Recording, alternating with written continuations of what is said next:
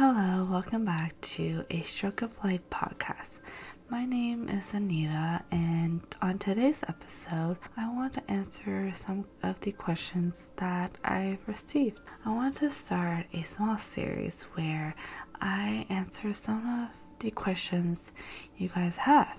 So, every month, I will try my best to answer some of the questions and touch on it on the podcast.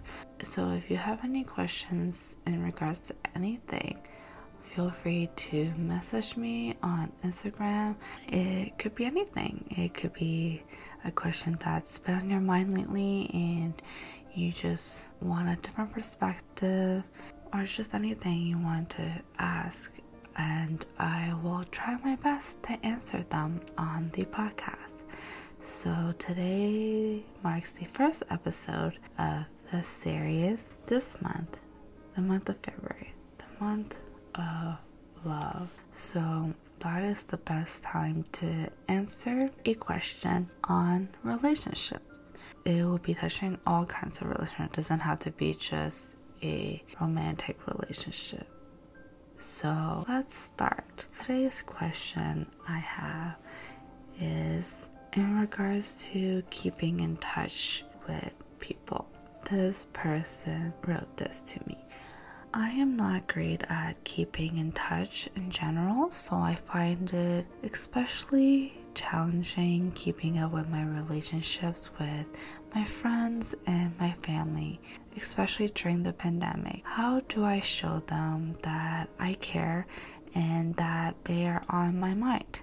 So that's a very great question. So, I want to start off by saying that you are not alone because I am also not great at keeping in touch with people. I'm a bit better now, but pre stroke Anita, I was terrible at keeping in touch with people. It was hard for me to initiate conversations, to approach the people I care about, I would just assume that they know that I care and that is it. But to some, it's not like that. Some want you to reciprocate. So that is a good question on how do we show them that we care and that they're always on our minds.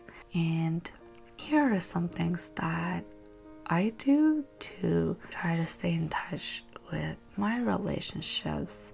Before I start with the tips, I just want to say that the relationships you have with your friends, your families, your loved ones, the people that love you, they do know that you care and that you have them in your heart and your mind because they love you and they value you and the relationship even if we don't show them as much, the people that love you always know you have them in the back of your mind. But the extra keeping in touch with them is an added bonus to show that, oh, they're really appreciated.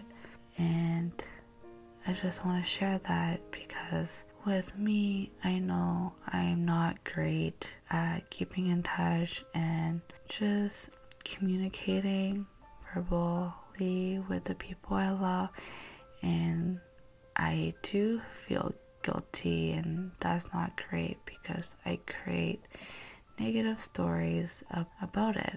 It is not great to create negative stories with the people you love, and you just start to overthink a lot of things, creating a lot of negative stories, and you feel so much guilt because it's hard for you to keep in touch and you think that the person just hates you or why do they even want to be friends with me or value me but that's not the case.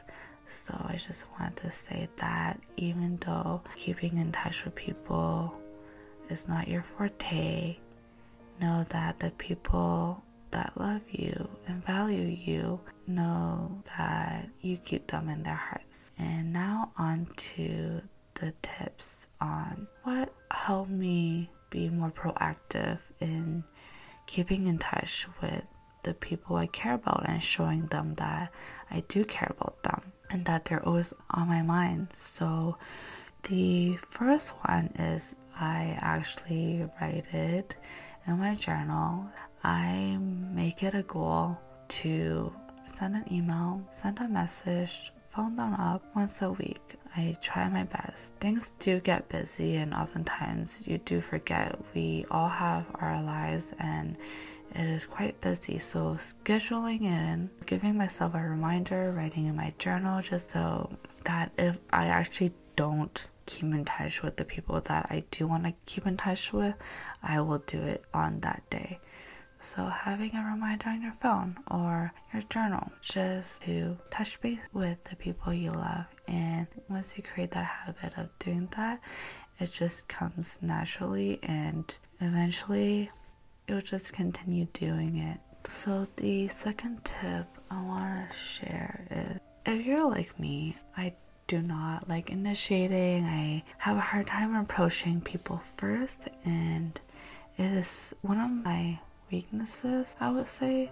And I would say that is something that I often struggle with. I have a hard time asking the first question on certain things. And I realized that after my stroke, at the end of the day, if I didn't make that phone call or send that message or meet up with them, I will regret it because we don't know when it'll be our last to keep in touch with them. So gave me that perspective too like, oh, if I'm thinking about them and I want to reach out to them, but I'm hesitant, I tell myself that just do it because if you don't, you will regret it because we don't know. This is life. We all get this one life. We don't know when we'll be gone. And when that day comes, you'll regret it. And that's one of the things that really opened my eyes after my stroke. I almost didn't make it, and I realized one of the things I regret is that I didn't spend enough time with the people I love and cherish. And at the end of the day, they're the most important. To be around them, to surround yourself with the people you love, not your work, and not the materialistic things in your life. So just keeping that in perspective really just made me do it. And that's my second tip to have a perspective. It is kind of morbid to think to that extent, but sometimes it really helps to just push yourself to just keep in touch with the people you love. My third tip is that if you're like me and I have a hard time verbally communicating and keeping in touch in general, there are different ways to show the people that you love that you care and that they're on your mind. It doesn't have to be through a phone call or a message, it could be nonverbal. For example, you know, sending something that reminds you of them, or you know, when you're cooking or baking, you share some with them and you know, just showing them that when they need you, you're always there for them. And that is a very strong bond. Knowing that you're available at that time to just help them with anything they need shows them that you care about them and that you're always there to help them and you're always in their mind and they will appreciate it. So these are just my tips to help me stay in touch with people more often and how to how do I show them that I care and that they are on my mind. So thank you. Make sure to visit my website if you haven't already, where we break down this episode.